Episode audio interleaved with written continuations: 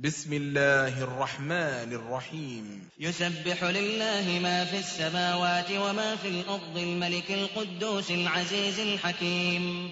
هو الذي بعث في الأميين رسولا منهم يتلو عليهم آياته ويزكيهم ويزكيهم ويعلمهم الكتاب والحكمة وإن كانوا من قبل لفي ضلال مبين.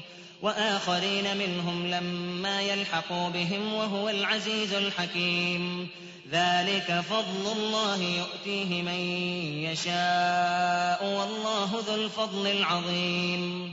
مثل الذين حملوا التوراة ثم لم يحملوها كمثل الحمار يحمل أسفارا. بئس مثل القوم الذين كذبوا بآيات الله.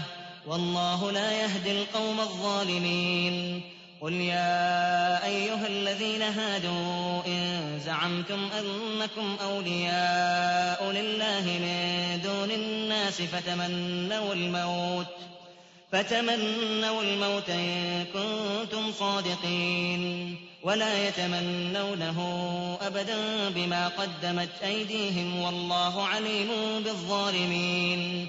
قل إن الموت الذي تفرون منه فإنه ملاقيكم ثم تردون إلى عالم الغيب والشهادة فينبئكم بما كنتم تعملون.